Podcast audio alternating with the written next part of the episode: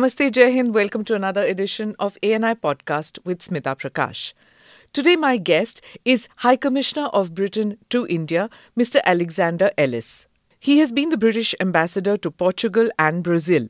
He served under Prime Ministers Boris Johnson and Liz Truss, and now Rishi Sunak. Joining me in the podcast is my colleague and National Bureau Chief at ANI, Naveen Kapoor. Thank you very much for being here, uh, High Commissioner Ellis. We're very, very happy that you could come. You've just returned from Gujarat, uh, and we want to know more about what happened at Eden Gardens. So let's begin with that. Thanks very much. Thank you very much. Please call me Alex Smita. That's my, my name. Um, well, anyone who comes to India has to have some kind of love of cricket, and I love cricket, and I've played it all my life. And when I lived here 35 years ago, I used to play it here a little bit as well. Um, and I was invited to play in Eden Gardens just after Christmas um, for uh, a sort of uh, UK in West Bengal team against Bengal and the UK team, mm. um, and it was a fantastic experience. Um, right. It's Eden Gardens for any cricket fan now. It's a scene of two of England's greatest humiliations. Number one, Ben Stokes being hit for four consecutive sixes, so I could stand at the crease and wonder how I could reach the same stand. Um, and secondly, Mike Gatting losing the 1987 um, World Cup final for the real trivia cricket fans. Uh, but it was a great experience. I love cricket. India is the centre of cricket, so that was great. Just come back from Gujarat. Uh, Gujarat is an important state for us because uh, about a third of the British uh, Indian community in the UK is Gujarati. And uh, there was a big celebration for the 100 uh, years of uh, the birth of Swami Pramukh, who was the man who really inspired the building of the big temple in Neasden. there were British politicians there. There were the lots, BAPS Swami Narayan temple. Swami that's Narayan. right. And there were lots of Brits there as well. It's a huge event, and I was honoured to read out a message from His Majesty the King um, uh, to, uh, to, to the attendees, and there were also messages from both uh, Prime Minister Rishi Sunak and the leader of the opposition, Keir Starmer.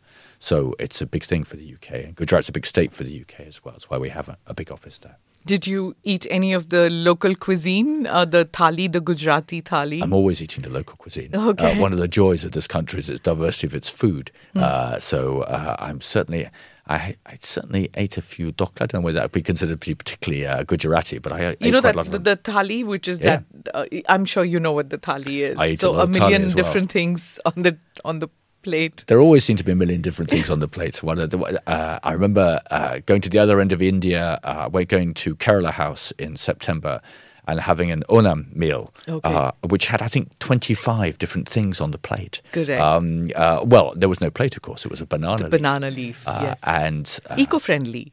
Eco-friendly and very tasty as well. Mm-hmm. Uh, and one of the joys of India is its diversity. And one of the joys of its diversity is the diversity of its food. If you come from the UK, your idea about Indian food bears very little relation to what Indian food actually is. When I lived here before, I realized that. And I'm going back to the UK and, like a good student at university, going uh, to eat a lot of different kinds of uh, what we call curry in the UK. And I now realize the chicken tikka masala. Uh, certainly chicken tikka masala. I'm no problem. You know, I'm, I'm uh, you know, delicious. I see the guy who claims to invented chicken tikka masala died the other day. Uh, a guy in Glasgow, uh, my my mother's hometown, uh, and I realize I now realize that that food had almost nothing to do with the food which you eat here. One of the many reasons for coming to India, uh, and I'm delighted that e-visas are back, allowing lots more Brits to come to India, is so you can eat this huge variety of food. Aha, uh-huh. I'm going to come to the visa issue soon in the podcast. But uh, before that, uh, uh, you know, I'd like to speak about uh, this the tenure that you've had. I mean, there have been three changes in prime ministers while you were here. Sure. There was Boris Johnson, Liz Truss, and now Rishi Sunak. But I would seem that there's an uninterrupted continuity with regards to bilateral relations. Am I right in saying that? Yeah, I completely agree with you, Smita. I think that coming out of the European Union, um, going through COVID, and also the consequences of the rise of China mean that the UK is looking at India uh, in uh, quite a a new way and a much bigger way than before. Uh, and so the integrated review, which was a strategy doc- document which we produced about two years ago, which I was the lead civil servant for, really set the course for the UK uh, in relation to India by saying India was going to be one of our top priorities in the world. And that's partly because India is going to be one of the three defining countries of the 21st century. Mm-hmm. So I think it's true for many many um, uh, uh, countries that India is a top priority. But the UK has the extraordinary assets of the living bridge of its uh, diaspora in the UK. Uh, uh, and so we saw a huge opportunity in India uh, across a wide range of different areas. I'm sure we'll come on to some of them. Climate would be one, and sustainability. Another would be defense and security. Another would be trade and investment, and then living bridge, and health and research and education is another one. All great areas of opportunity. And the UK and India it's quite it's a complicated relationship because of the history, because of the Raj, uh, no doubt about it. Uh, but here is the opportunity to look ahead and to invest heavily in that relationship. And I agree with you about the continuity. And that continuity, I think, is illustrated by the fact that all three of those prime ministers are very interested in India, know India, visit India, mm. want to do more with India. What I also see on the side of the Indian government is an interest in working with the UK. I'm sure we'll come on to some of the reasons mm. why and how that shows itself. But the stars are aligned. Um, uh, and they're not always aligned. So when they are, you need to get on and do stuff, and that's what I'm here yeah. to do. Uh, High Commissioner, uh, now the uh, Mr. Prime Minister of UK, uh, Mr. Sunak, he has Indian roots. Do you think that helps to uh, add some intensity to the relationship? Let's look at symptom and cause. The fact that the Prime Minister of the United Kingdom lights dia lamps outside number 11 Downing Street when he was the Chancellor of the Exchequer uh, that he hosts a Diwali reception within, I think, days of becoming uh, Prime Minister of the United Kingdom. Tells you something about the United Kingdom and how much it's changed over the last generation. I talked to some of my most sort of senior contacts and friends here who said to me, I could never believe that somebody of South uh, Asian origin could become Prime Minister of the United Kingdom. Well, they have. And that tells you about the UK. And it's not just true in politics, I think you see it across public life one of the former England cricket captains was born in Chennai. Uh, the former president of the Royal Society uh, was uh, also a Tamil as well. So the UK has changed.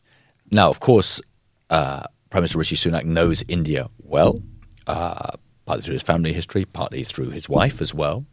Uh, and so he's very interested in India. He's already had several engagements with Prime Minister Modi. They met, they've spoken on the phone, I think, twice.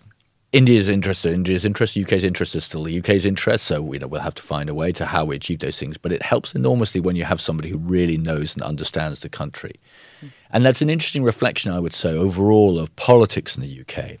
I, I say this because I think our politicians have a sort of different take on the world maybe than a generation ago. I'll give you two other examples. So we had Kemi Badenoch here recently uh, as the Trade Secretary, the Trade Minister, Piyush Goyal's opposite number. And she'd come to kind of give some impetus to the free trade neg- uh, negotiations. And she was brought up in Nigeria.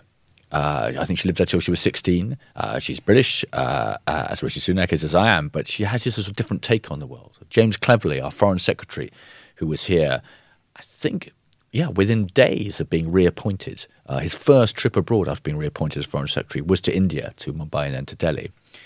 And he uh, spent quite a lot of his childhood holidays in Sierra Leone. So that's just a different take on the world. I think that has to have some influence in the way you see the world. They would have to uh, keep track of, or they would be aware of the legacy issues of the relationship, but at the same time have a new take, I guess, on the new frontiers of this relationship. I think that's right. I mean, they're all, you know, British as British as I am, but what they do do is see the world in a different way, mm. and they also see they understand the opportunity which exists in India, um, some of the complexity of India as well, um, and its extraordinary diversity, and they don't need explaining about what India mm. is and what opportunities it provides, and that's a great thing if you're doing my job. The FTA talks that concluded the sixth round of talks, uh, Prime Minister Boris Johnson had said that by Diwali it should get done. But uh, Prime Minister Sunak has said uh, you know, has set set aside that date. Where is it getting stuck, and uh, when do we see that fructification happening? The visit of Prime Minister of uh, uh Trade Minister Kemi Badenoch has given some impetus to the talks again. We've just concluded the sixth round. We plan to do a seventh round in a couple of weeks' time uh, in the UK. So we are getting towards the end of this negotiation. I would say uh, we've. Uh, it's a long ascent up to any mountain, and you mm. go through the valley for a long time. Then you get up to your base camp, and then you have to start to do the short, sharp ascent, and that's what I think we're about to try and do both countries want to do a deal, I think, and that's a big change. India did a batch of uh, trade deals about a decade ago, I think, and then was quite critical of them, felt that it hadn't really worked out for it. And so it's now restarted with a sort of new policy, and you've seen that with Australia and with UAE. The UK, interestingly, in parallel, has been doing new trade deals of, after leaving the European Union. It's not coincidence we've done them with Australia, uh, again, you know, close partners with India. Uh, both countries, I think, are talking to Canada as well. Uh, and I think we're going to start to do some negotiations, I think, with the Gulf countries as well. So actually, countries are sort of negotiating with similar countries. The issues will come down, I think, to how much is each side prepared to lower their tariffs on some goods, um, uh, cars, for example. I was talking to the British motor industry this morning. India, it'll be textiles, I should think, and some clothing. Uh, how much openness can there be on services on the Indian side? Pretty close market. Uh, can we open it a little bit more because we think that gives opportunity both to India and to the UK? India will say, well, we need to have some uh, uh, more op- opportunities for temporary mobility of workers between India and the UK. There's quite a lot of that already, but I'm sure that they will ask for more. And there'll be some other issues around investment protection, for example. But you can see what those issues are. And you, then it's, I think, question down to not just the technical details, but the political will. So a lot of work has been done. We've actually closed over half the chapters, and I think we can close some more pretty soon. Student visas is that uh, India wanting more student visas? So that's a completely separate thing. So a trade deal will deal with an issue but around be, the temporary uh, mobility of workers. In other words, you know, can you temporarily send a worker from, let's say, TCS, because uh, they're big investors in the UK, from India to the UK? How, under what conditions can you, they do that? For how long and so forth? Can you create uh, migratory routes, for example, temporary migration for uh, chefs is a classic one that very often okay. uh, specialized. Yeah, yoga jobs. teachers might be another which India would be interested in. That's an entirely separate thing from student visas. Okay, that doesn't come under the yeah, FTA. The skilled, skilled stuff. Yeah, it's about skilled workers. Now, India already gets, uh, I think, over forty percent of all of the skilled worker visas which the UK issues go to Indian nationals. So uh, you have a lot of Indian nationals providing very skilled work in the UK. By the way, I'd like to get more um, skilled Brits coming to India. Mm. Uh, I think there's a lot of opportunity for more people from the UK to understand more about the reality of India today. But student visas uh, is a separate issue outside of a free trade agreement. And uh, does the patent issue also come in as intellectual property is yes. part of uh, the discussion? How do you make sure that you have proper uh, protection of intellectual property? Uh, that is particularly sensitive in areas like pharmaceuticals, mm-hmm. as you'll know. India being a great pharmaceutical producer, uh, and we're in quite heavy, intense discussions with the Indian government exactly about that. But you have to step back and think: Why do we want to do this deal? Um, there are clear economic benefits. Uh, our own uh, work shows that. I think uh, we published at the beginning of last year as we launched the negotiations. Um, some figures about how much our GDP would benefit and how much growth we would benefit. And I think that's also true for India as well. So there are economic benefits. There are benefits about supporting the flow of talent and ideas between the two countries. I think there are also strategic benefits. Both countries want a free and open Indo Pacific. Both want to increase trust between the two countries. India sees a big opportunity, I think, in being an alternative supplier to China in some areas, um, and high end manufacturing, for example. And for that, you need access to the UK market.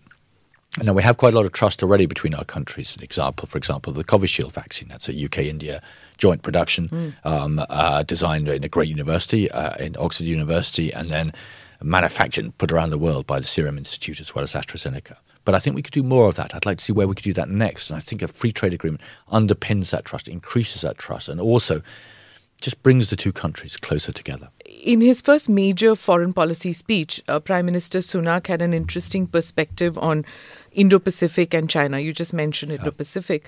Uh, he said, and I'm going to quote uh, By 2050, the Indo Pacific will deliver over half of global growth compared with just a quarter from Europe and North America combined.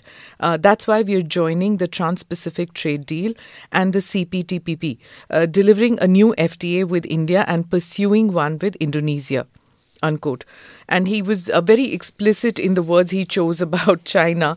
And he said, I quote, um, we recognize China poses a systemic challenge to our values and interests, uh, a challenge that grows more acute as it moves towards even greater authoritarianism, unquote. If you could break down on Indo Pacific and then China, because even the Indian leadership hasn't used such strong words about China. Sure.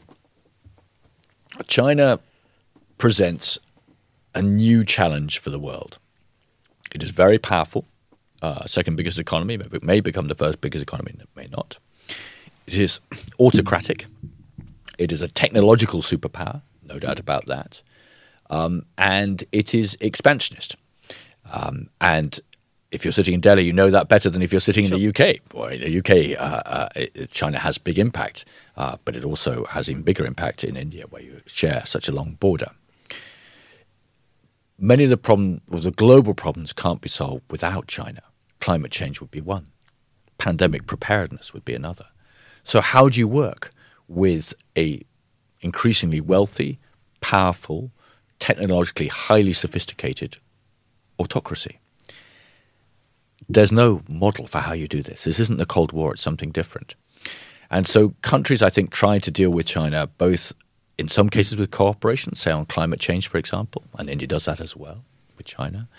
Uh, sometimes confronting, where we have differences of values, and that's why the UK's policy on China has evolved, is because of Chinese behaviour in relation to Hong Kong, as well as in relation to Xinjiang, and uh, occasionally um, challenging as well. So this is a shared endeavour. And I think the UK and India share that endeavour.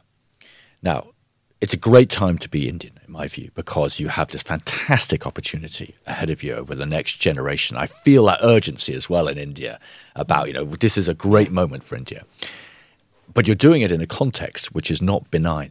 Mm. Uh, where you have greater challenges to open free trade in the Indo-Pacific, and you know the Indo-Pacific will be the center of the world over the next fifty years or so. And how do you do that? Well, you think you do that with more friends.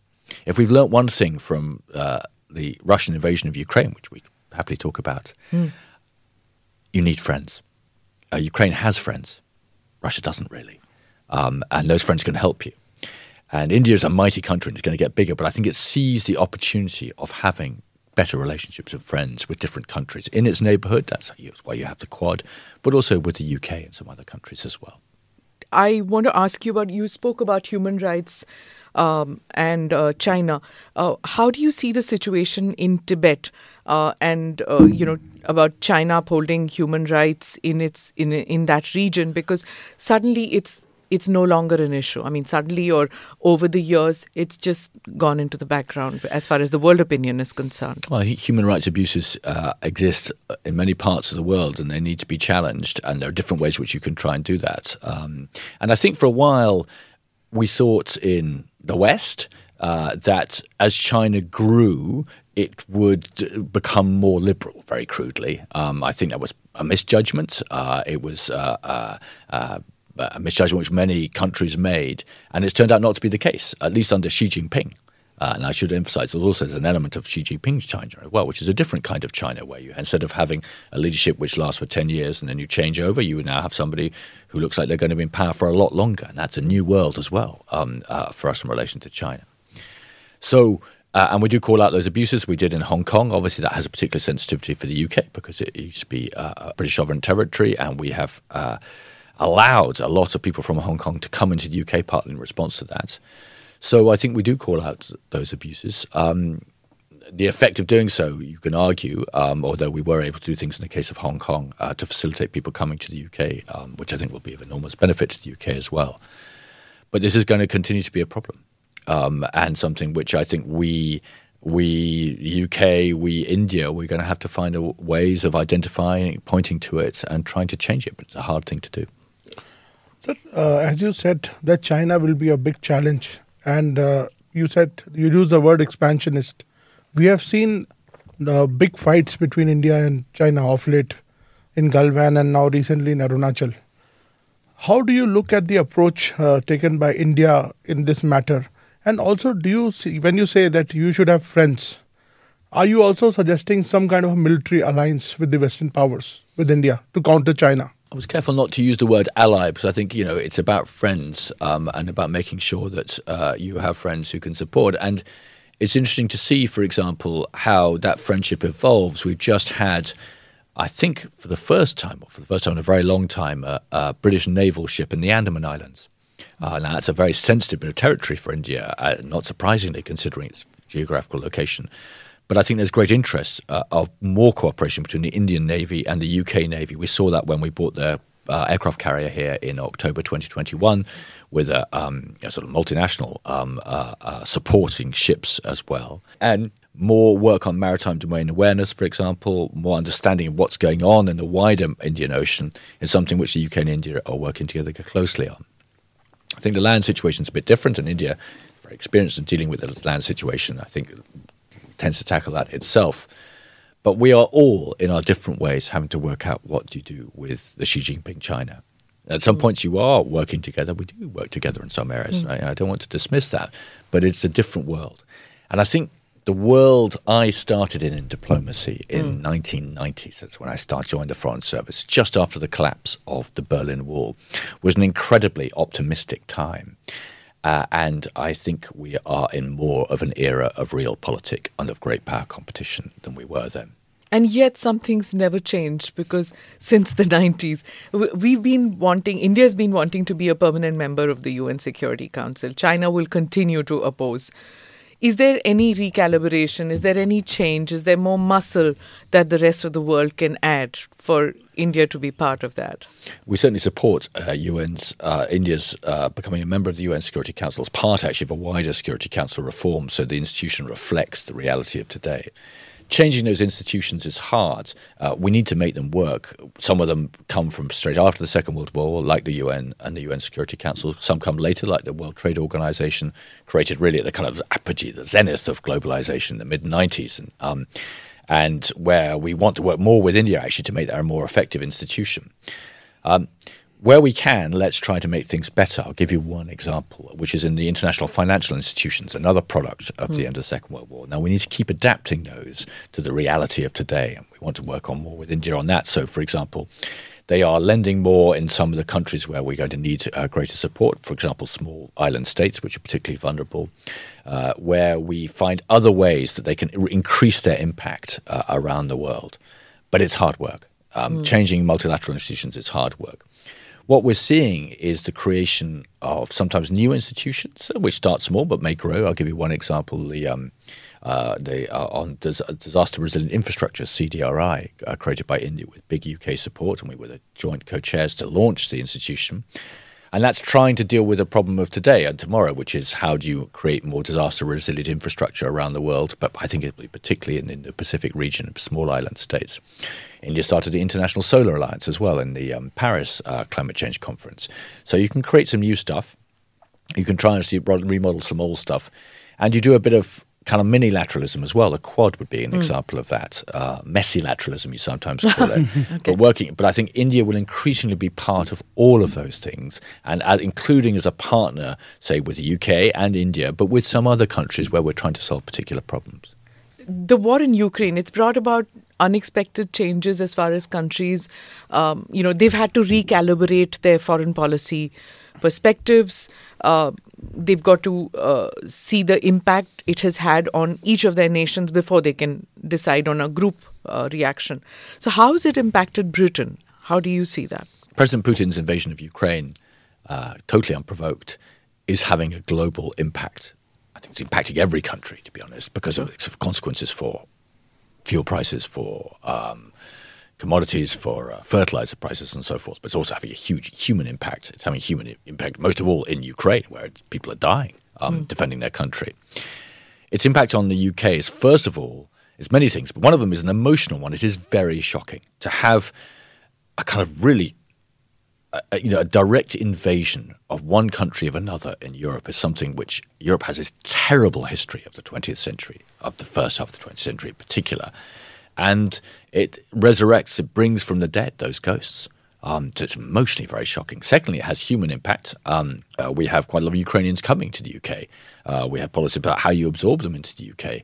Uh, one of the reasons, by the way, we were slow in some of our visa turnarounds last year was because we were focusing, and rightly so, on Ukrainians who are fleeing the UK, uh, fleeing the UK, uh, fleeing Ukraine and coming to the UK. It has an economic impact. It's increased inflation very considerably. Um, uh, it increases energy costs. It increases uh, other kinds of costs as well. Um, it, it, means we are spending quite a lot of money of uh, the development money, which we'd like to be spending in some of the poorest parts of the world. We're having to spend around Ukraine to support, for example, the humanitarian crisis which is caused by Russia's invasion of Ukraine. And of course, we are supplying uh, uh, uh, weapons to Ukraine to defend its territory. So it's having a very considerable impact. I'm afraid it also brings home the point I was making earlier that we are uh, the world, the benign world in the 1990s is long gone. We are in the mm. world of geopolitical competition. But I should say this main impact is on the people of Ukraine because they are dying because somebody, their neighbor, their autocratic neighbor, is trying to take over their country. What is the British view about how India is uh, is handling the situation? Is there uh, any acceptance, rejection, annoyance with the way uh, the Indian Prime Minister said that war is not a solution, and he continues to have talks with uh, President Putin? Sure, and I very much agree with what the Indian government said in the UN Security Council very early on, which is you need to respect the rule of law, the UN Charter, and territorial integrity and sovereignty. Now, each country then has to work out the best way of how you go about doing that. The UK, with other countries, is doing that through supporting Ukraine to try and resist the Russian invasion. Uh, India's standpoint is a different one, uh, and there are reasons for that, which I understand and I explain. Um, at the same time, we are trying to work with India, for example, to reduce its dependency on Russian materiel um, uh, for its armed forces. Uh, and we are working to make sure that uh, uh, you can create the greatest possible uh, opportunity for a peace, but it's got to be a fair peace, one which uh, you know uh, allows Ukraine uh, not uh, to have its territory just taken away arbitrarily. Any kind of deeper partnership, which is the one we're trying to create between the UK and India, you're going to have differences of view. The great thing is you talk about those differences, and when Prime Minister Boris Johnson was here, he did with Prime Minister Modi. They had a very interesting, frank conversation about it. When our Foreign Secretary James Cleverly was here at the end of October, he had a similar conversation so that you do it privately, you do it with understanding, you understand where each other comes from, and you see what you, what you can do together and how you can do it. And that's exactly what we're doing. Because a good, deep partnership is not one where you just agree all the time. It's one sometimes mm. you are going to disagree, but you do that in a way which understands each other's positions and sees what you can do together. But, sir, uh, don't you think that India's uh, history with Russia, our historic relationship, uh, don't you think that uh, like the West is opposing India buying oil from them and India continuing buying supply arm supplies from the Russia. So how do you look at the from the perspective of our, you know, uh, history? You're right. India does have a, a, quite different relationship with Russia than, for example, the United Kingdom or many of the countries of Europe or the United States, and we know that, um, and we understand why that is. What the West is trying to do, what the UK is trying to do, along with other countries, is to end Russia's disastrous and totally destructive invasion of Ukraine. How do you do that? You try to put some pressure on the Russian economy, not so Russia collapses, that's in no one's interests, um, uh, but that Russia steps back from this mad um, uh, invasion and desperately harmful invasion. That's why. Uh, mm. So what the, what what the UK is doing is trying to create an oil cap, for example, so that Russia can continue to get oil revenues, but can't make it, you know, uh, um, outrageous profits out of the um, out of the situation of the high oil price, um, and we think that that's the way. It's a calibrated way of trying to put pressure on the Russian government, but at the same time not destroy the Russian state, which we don't want to do. We have no interest in doing. So India will buy oil. India needs to keep inflation down. So does the UK. We understand that, but we want to end this war in a way which uh, reduces the harm which Russia is doing not to Ukraine, especially, but also to the rest of the world. High Commissioner, there's a narrative in the Western press and especially the think tanks. They are saying that Indian money is fueling the war. It's sponsoring this war. In a way, Russia, they are supporting buying oil from Russia. It's strengthening their economy. Uh, do you agree with this? I don't represent the US. I represent the United Kingdom. No, no I'm saying and, the Western press. And, and, the, uh, and I certainly don't represent the press of any country, which is our, our, our, press in the United Kingdom is joyfully free to say what it wants, and it does every day, including about uh, my own government. Mm. What I think we need to focus on is how do we get President Putin to stop what is a totally unnecessary, unprovoked, and disastrously damaging uh, war. Um, uh, and what is the best way of doing that? And that's something we talk to all the time to the Indian government, as we should. But we'll do that, you know, in private and at all different levels. And that is the big question for 2023. But what is clear to me is that we cannot allow an autocratic giant to invade its democratic neighbor and take its land. That is an important principle. Do you see India as a peacemaker in this? I see India an ever increasingly powerful country, which will surely have a role in any global issue. And has to deal with it partly because it's the presence of the G20. I think, by the way, it's great that India is having the presence of the G20. So let's see. But first of all, we've got to get uh, President Putin to uh, stop uh, the destruction, the, the, the, the war and the destruction of Ukraine. Uh, when we talk about, uh, you know, earlier in the podcast, we were talking uh, about legacy issues uh, with regard to the Cold War and post Cold War world.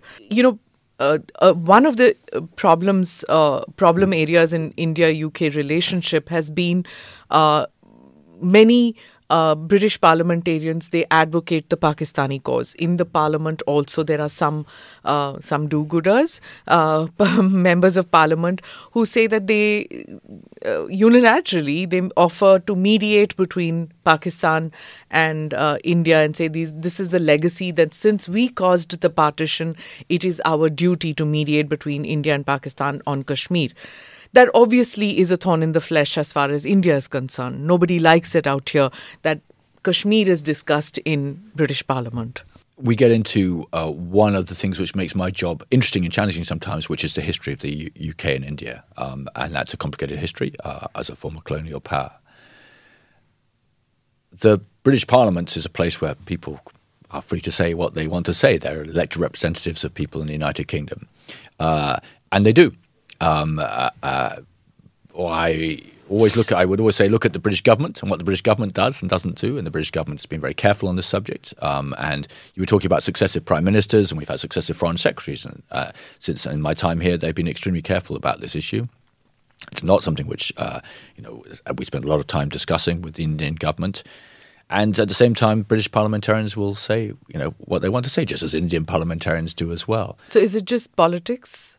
I think that uh, it is part of the noisy democracy which is the United Kingdom. Uh, the just constituency it, of Mirpuris and the others in those areas. I think that the, the UK's population is getting increasingly diverse. Um, there's no doubt about that. If you look at the data, we just had our um, 10 year census uh, from England and Wales, a very useful document that shows the increasing diversity of the UK population um, in terms of people born outside the UK, in terms of ethnicity as well, and in terms of religious diversity as well.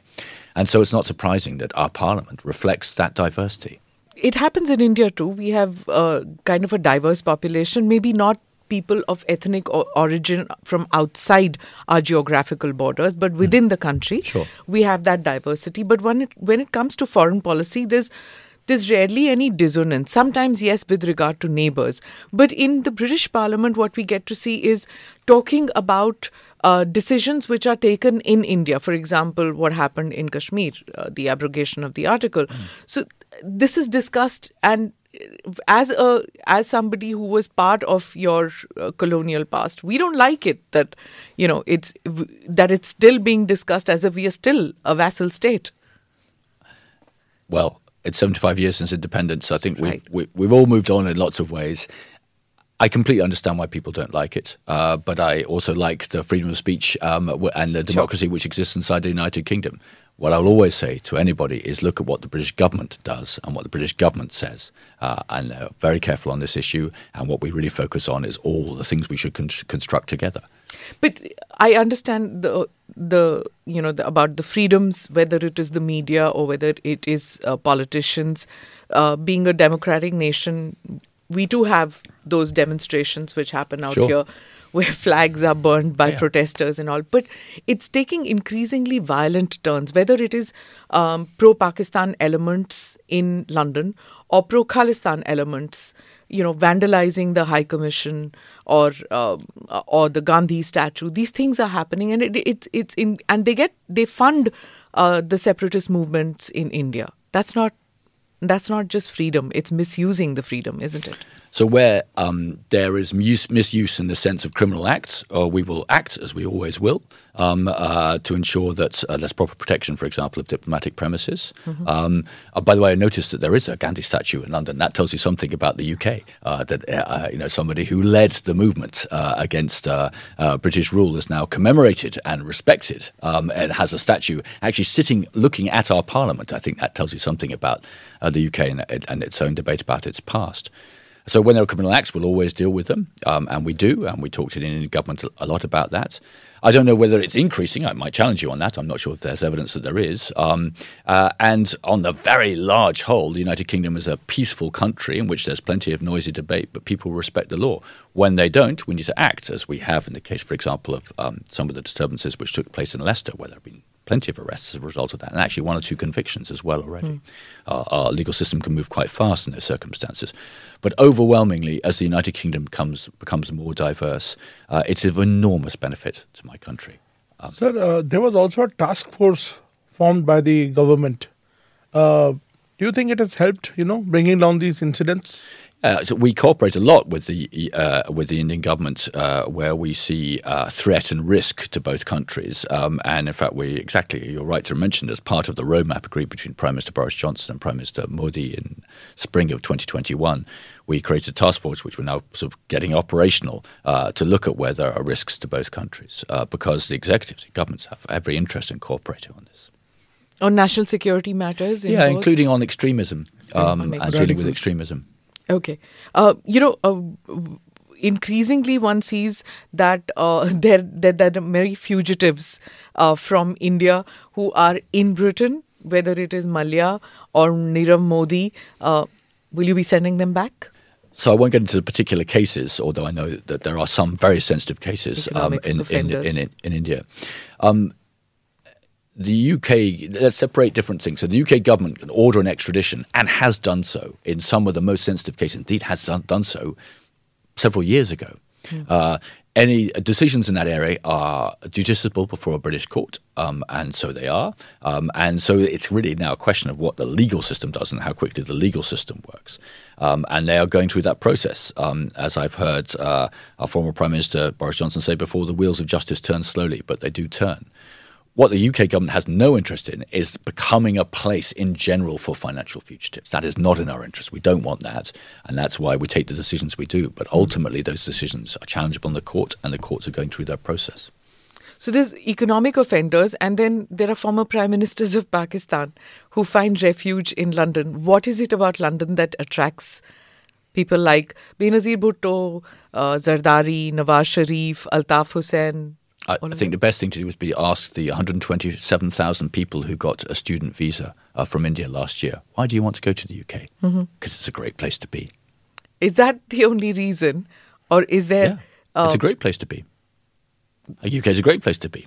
You've been there yourself. Uh, sure. It's an excellent place to be. What might be true for a former leader might be true for an aspiring student as well. Why is it that they find safety there? Is it because it's safety in numbers?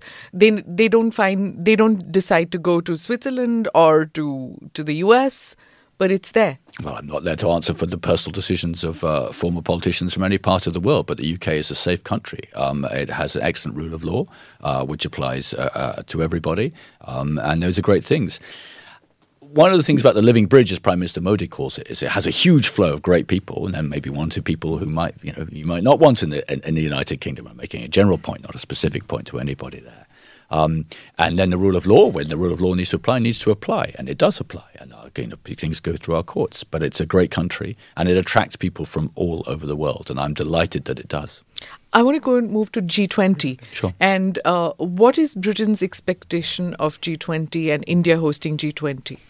It's a big challenge. I'm really pleased that India has the presidency of the G20. You had, uh, I think, Harsh Shringla on the, uh, uh hmm. yes, the, the other day. Yes. Because India is a powerful country, an increasingly powerful country. And as we were discussing earlier, it's a country which has the ability to talk to many different countries. And I think that's extremely useful at the moment because you're in a world in which there are huge global problems. We talked about climate change and sustainability. We could talk about public health as well. And at the same time, it's a very divided world, the world of the era of geopolitical competition.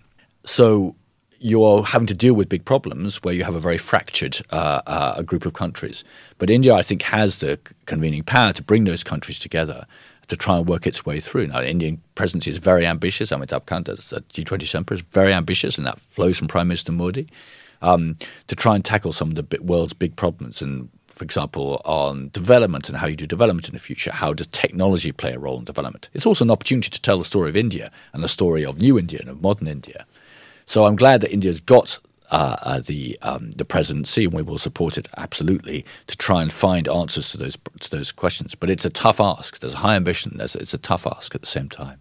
What is Prime Minister uh, Rishi Sunak's visit to India whenever that happens? What is that going to be like? Well, I hope very much we might have a Prime Minister Modi visit to the UK as well. I think because he was a, he was an absolute hit when he came uh, last time. And I, I, I remember. Uh, when it was with uh, our then Prime Minister David Cameron, uh, still talks about uh, Brooke Bond, mm-hmm. Green Bond, James Bond. Uh, so uh, he can he can fill a stadium, uh, Prime Minister Modi, amongst many other things.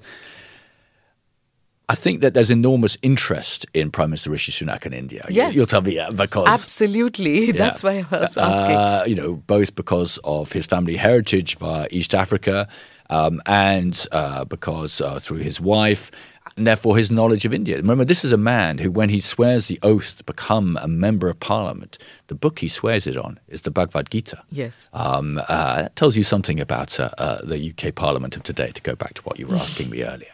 So uh, I hope he'll come. He's a busy man. Um, he's got some issues to deal with at home. Uh, uh, but I, I, would presume that around the G20 summit he would come here. Mm. Um, but I, what I'd like is, you know, we had a terrific launch of a new partnership two years ago. This sort of new relationship we're trying to create between the two countries.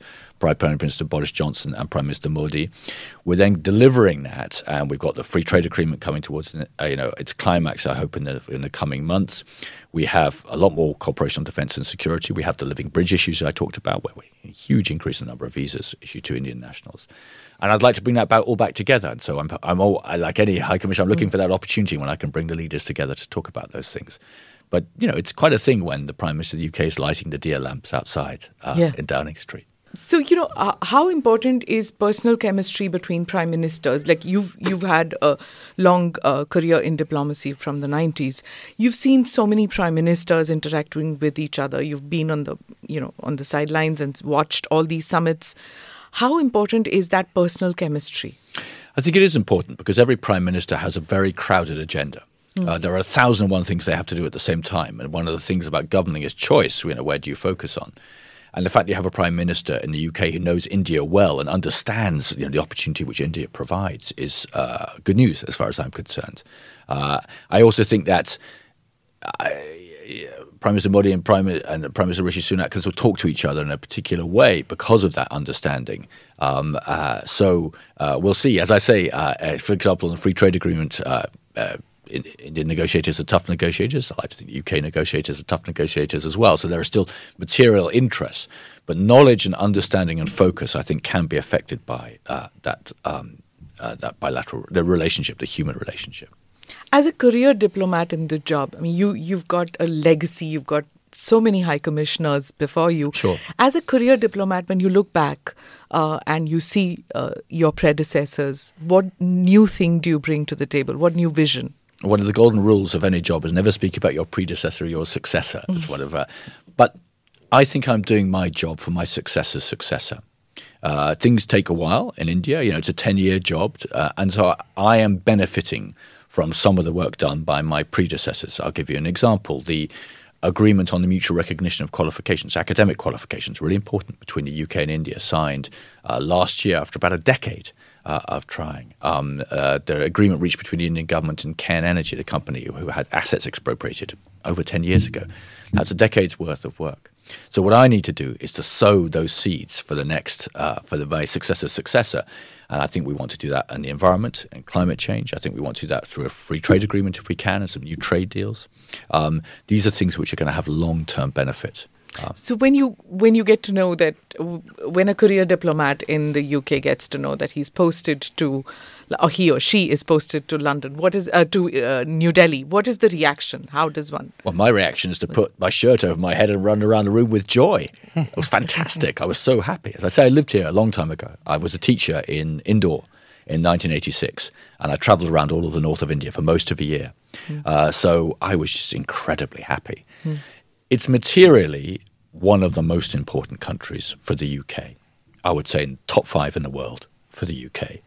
I think that's even more true as a result of having left the European Union and China, um, which puts an even sharper focus on India, and also because of India's own rise, which will continue over the next generation. So there are kind of solid material Marxist reasons, if you like, for a strong UK India relationship. There's the uniqueness of the living bridge with all its good and sometimes its tricky bits, and we talked about those in this podcast, but on the whole, it's a great thing. I mean, it's a great thing um, uh, to see the diversity of talented success of uh, people of South Asian origin in the UK. And you speak the language because you've been here. मैं थोड़ी हिंदी बोलता हूँ सिर्फ नहीं आप ज्यादा बोलते ना, हैं ज्यादा हाँ, नहीं क्योंकि ये बहुत मुश्किल है हैं? अम, अ, हर हर अ, हर हफ्ते में अ, एक कक्षा करता हूँ अ, अम, अम, लेकिन slow progress no, no, no, no. And not many people know he sings very well too. Sir, please, uh, Yes, You must- I have heard. a small song for us. You must be joking. But the, um, uh, each week I try to watch some of a Hindi movie uh, to try and improve my Hindi. Uh, any recommendations, by the way, from listeners to the podcast? RRR today, Golden Globe. So you have to, yes, Right. RRR. At- well, at the moment, I'm listening to Dil Se Re. It's a wonderful. A.R. Rahman's a fantastic composer, actually, and I listened to him singing live, and I, I thought he was wonderful. So, um, I try to. I do my you know little study every day. I have a class every week. I try to listen to some um, uh, uh, Hindi movies. Um, all of that helps with the kind of pleasure of being in this country. Uh, it's just you need seven lives to begin to understand this country. Um, but I'm only on two years in. And, uh, but having the comparative of 1986 helps a bit because you see both some of the things which remain the same about India and some of the things which have changed enormously. In 1986, there was a Maruti. And that was about it. Uh, my life was spent drinking Limca, Thums Up, and Gold Spot. How I've not turned into a diabetic as a result of that, I don't know. Um, uh, but it's a very different place in some ways. But it's a very old, old civilization as well, and that doesn't change. 1986 is when we didn't even have economic liberalization.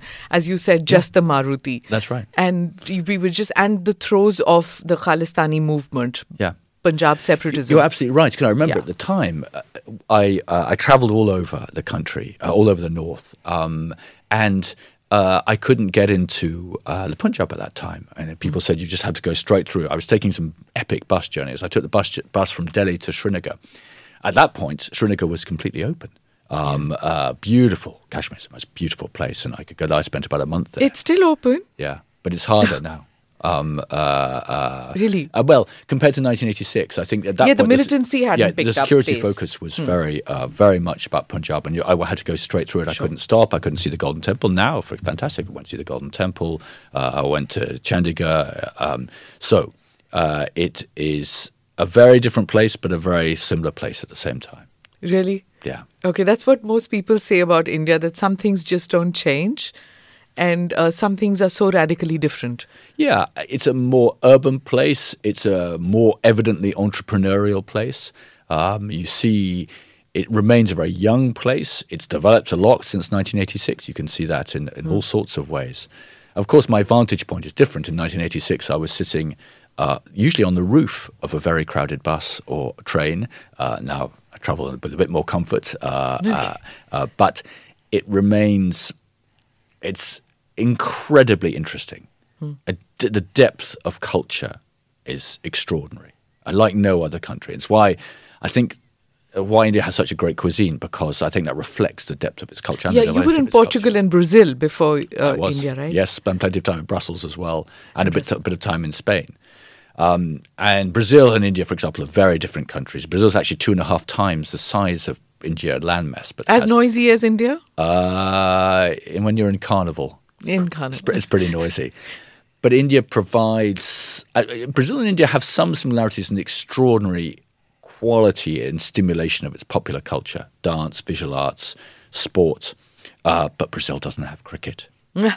okay right uh, you know when we when uh, the other reporters uh, in our office got to know and uh, Tay and I got to know that you're coming in here uh, there was that you've got to ask that running joke that everybody talks about that uh, you know when you go to a British museum it's like a crime scene all our artifacts are there please ask him when is it going to come back to India so I said okay will do I'm asking you now when is Sure. it coming back UK is a global country and it has the heritage of a global country, including its museums. And I'm delighted our museums are such fantastic places and some of the most visited places in the world.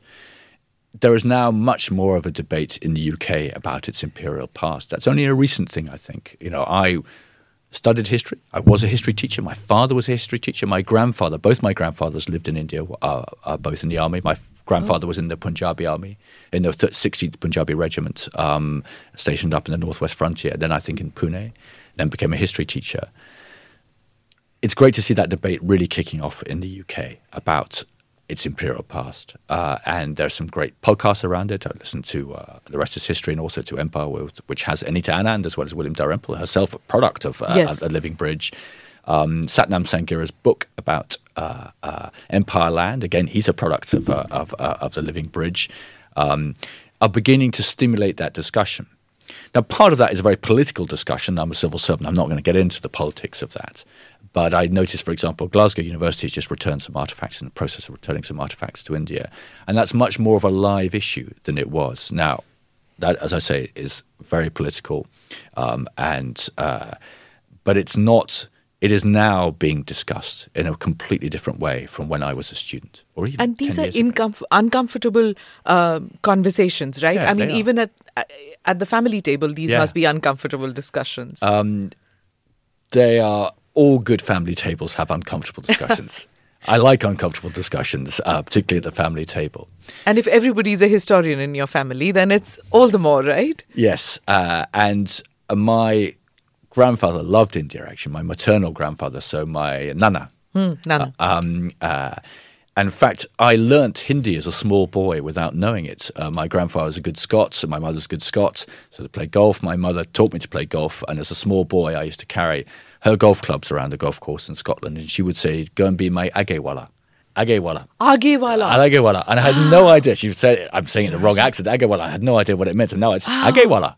So I would go ahead and look for her ball when she hit it. Oh, wow. Although she's a very good golfer, so it always landed on the fairway. Oh. Uh, so, in fact, it's, it's funny. And my grandfather would talk about a chota peg. Um, and so the and, the and you don't realize it how these words and this influence comes into your own life, and it's only yeah. coming back here. I begin Punjab regiment, you said, right? Yeah, he was in the 16th Punjab. Punjab, so he would know the Chota Peg. Of course, he yeah. would. Yeah, yeah, yeah absolutely. right. And uh, you know, the pictures of him. I've got pictures for him with his jawans and stuff like that. And he had a life. I remember watching him as a small, very small kid. I'd watch him when he had his breakfast porridge. Good Scot again. Chop mm. up a banana, put it on it. Habits from India. Really? Okay. Yeah. So that was unique, is it? Yeah. I, I, you know, I, um, I remember once uh, our first correspondent uh, in uh, in London uh, was a person called Mr. Trevor Barnard, and I knew that he had been in India and he was like he he studied in England uh, in India. But one day I had my baby with me, and I was, you know, I was just rocking him to sleep, and uh, I just said "Ninni Baba Ninni Makhan Roti Chini." And I kept saying that because that's the only ditty I knew uh, Makhan, Roti, and Chini, chini, right? So that was the only one. So he was sitting in front of me and says, Why didn't you sing the complete uh, one? So I said, What? So he says, Nini Baba Nini, Makhan Roti Chini, Makhan Roti Ho Gaya, Mera Baba So Gaya. I just looked at him and I said, How do you know? And Trevor who went to London after, uh, yeah, yeah. who went back to England after independence um, in 48 or 49, he went back. And he said, It just come back to me. My nanny used to say this in Patna, in Bihar, when he was a baby. So you're talking about like, I don't know, 20s or 30s? And it just came back to him, and he knew the entire one, and I didn't. Yeah. So these are our legacies, uh, you know, which new generations will probably not remember this at all. They but are. you have experienced this with your grandfather. And it crops up in so many ways. George Orwell being born in um, Bihar, I think it was, hmm.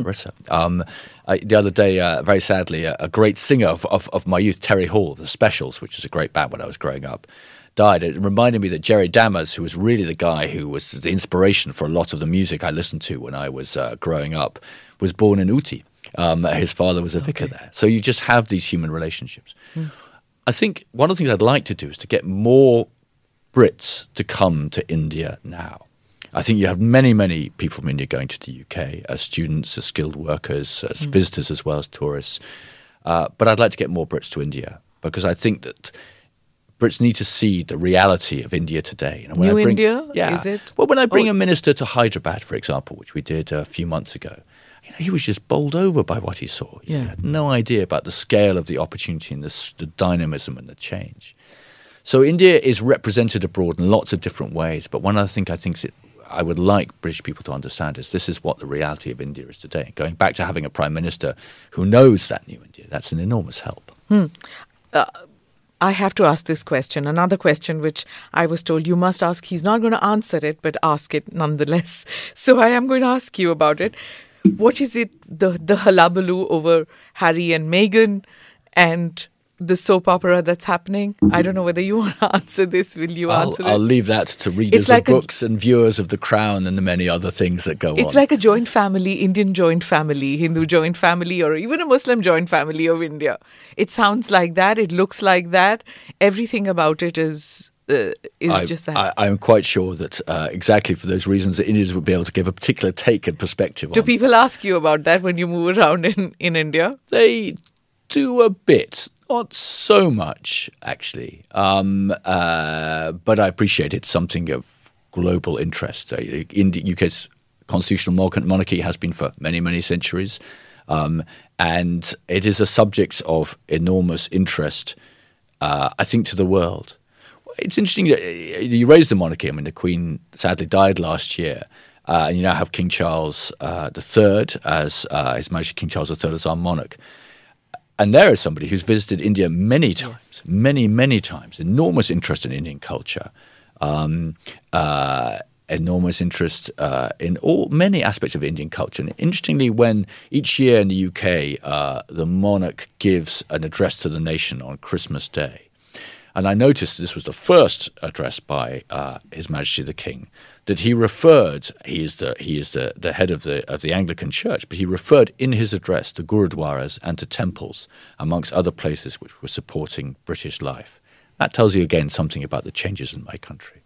Two questions I want to ask. Uh, one, uh, like you said, Mr. Sunak, there's a huge interest here.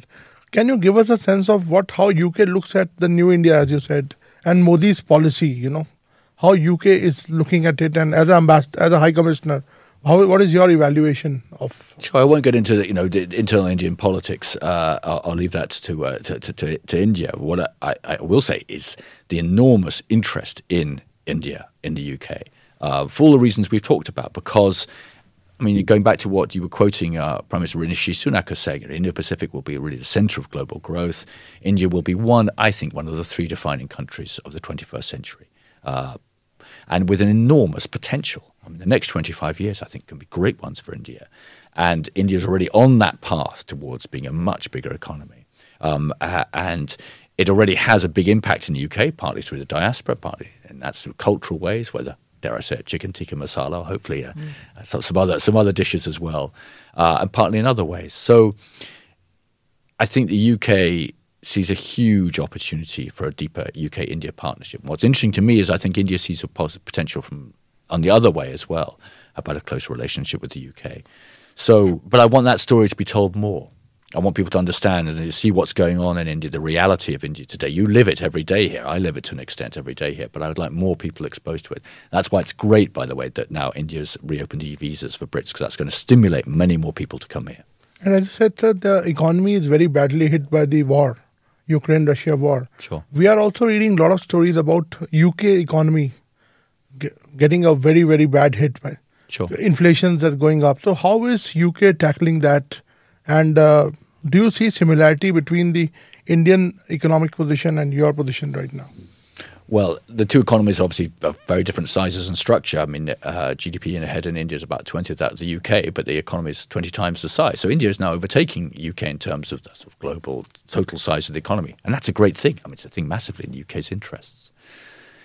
It, the, the war is having an effect on the UK, and I think it's admirable that the UK, despite those effects, is determined to you know defend Ukraine um, and its territory against the uh, Putin, uh, President Putin's invasion it means we have to face some tough choices. Uh, Prime Minister Rishi Sunak actually, beginning of this year, has really set out what he's trying to do, you know, to grow the economy, halve inflation, uh, tackle illegal migration, which we talked about earlier as well. So it will be quite an important year for the UK.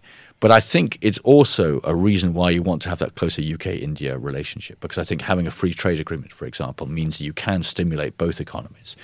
Having the cooperation on climate change means you're going to do it in a sustainable way, because that is one of the great challenges of our time. Is how we India's got this fantastic growth opportunity, but doing it sustainably is going to be one of the great challenges for India. And what happens in India will affect all of the world. That is the scale of India now. Uh, so working together on that, but at the same time making sure we're more secure. And there's the era of geopolitical competition. You want the growth, you want it sustainable, and you also want it secure. Uh, and that's why I think the defense and security cooperation will matter much more.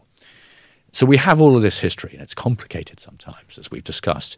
But you want to be building for the future, all the things we need to do over the next 25 years. And I think that uh, that is exactly what I think Prime Minister Modi and Prime Minister Rishi Sunak want to talk more about.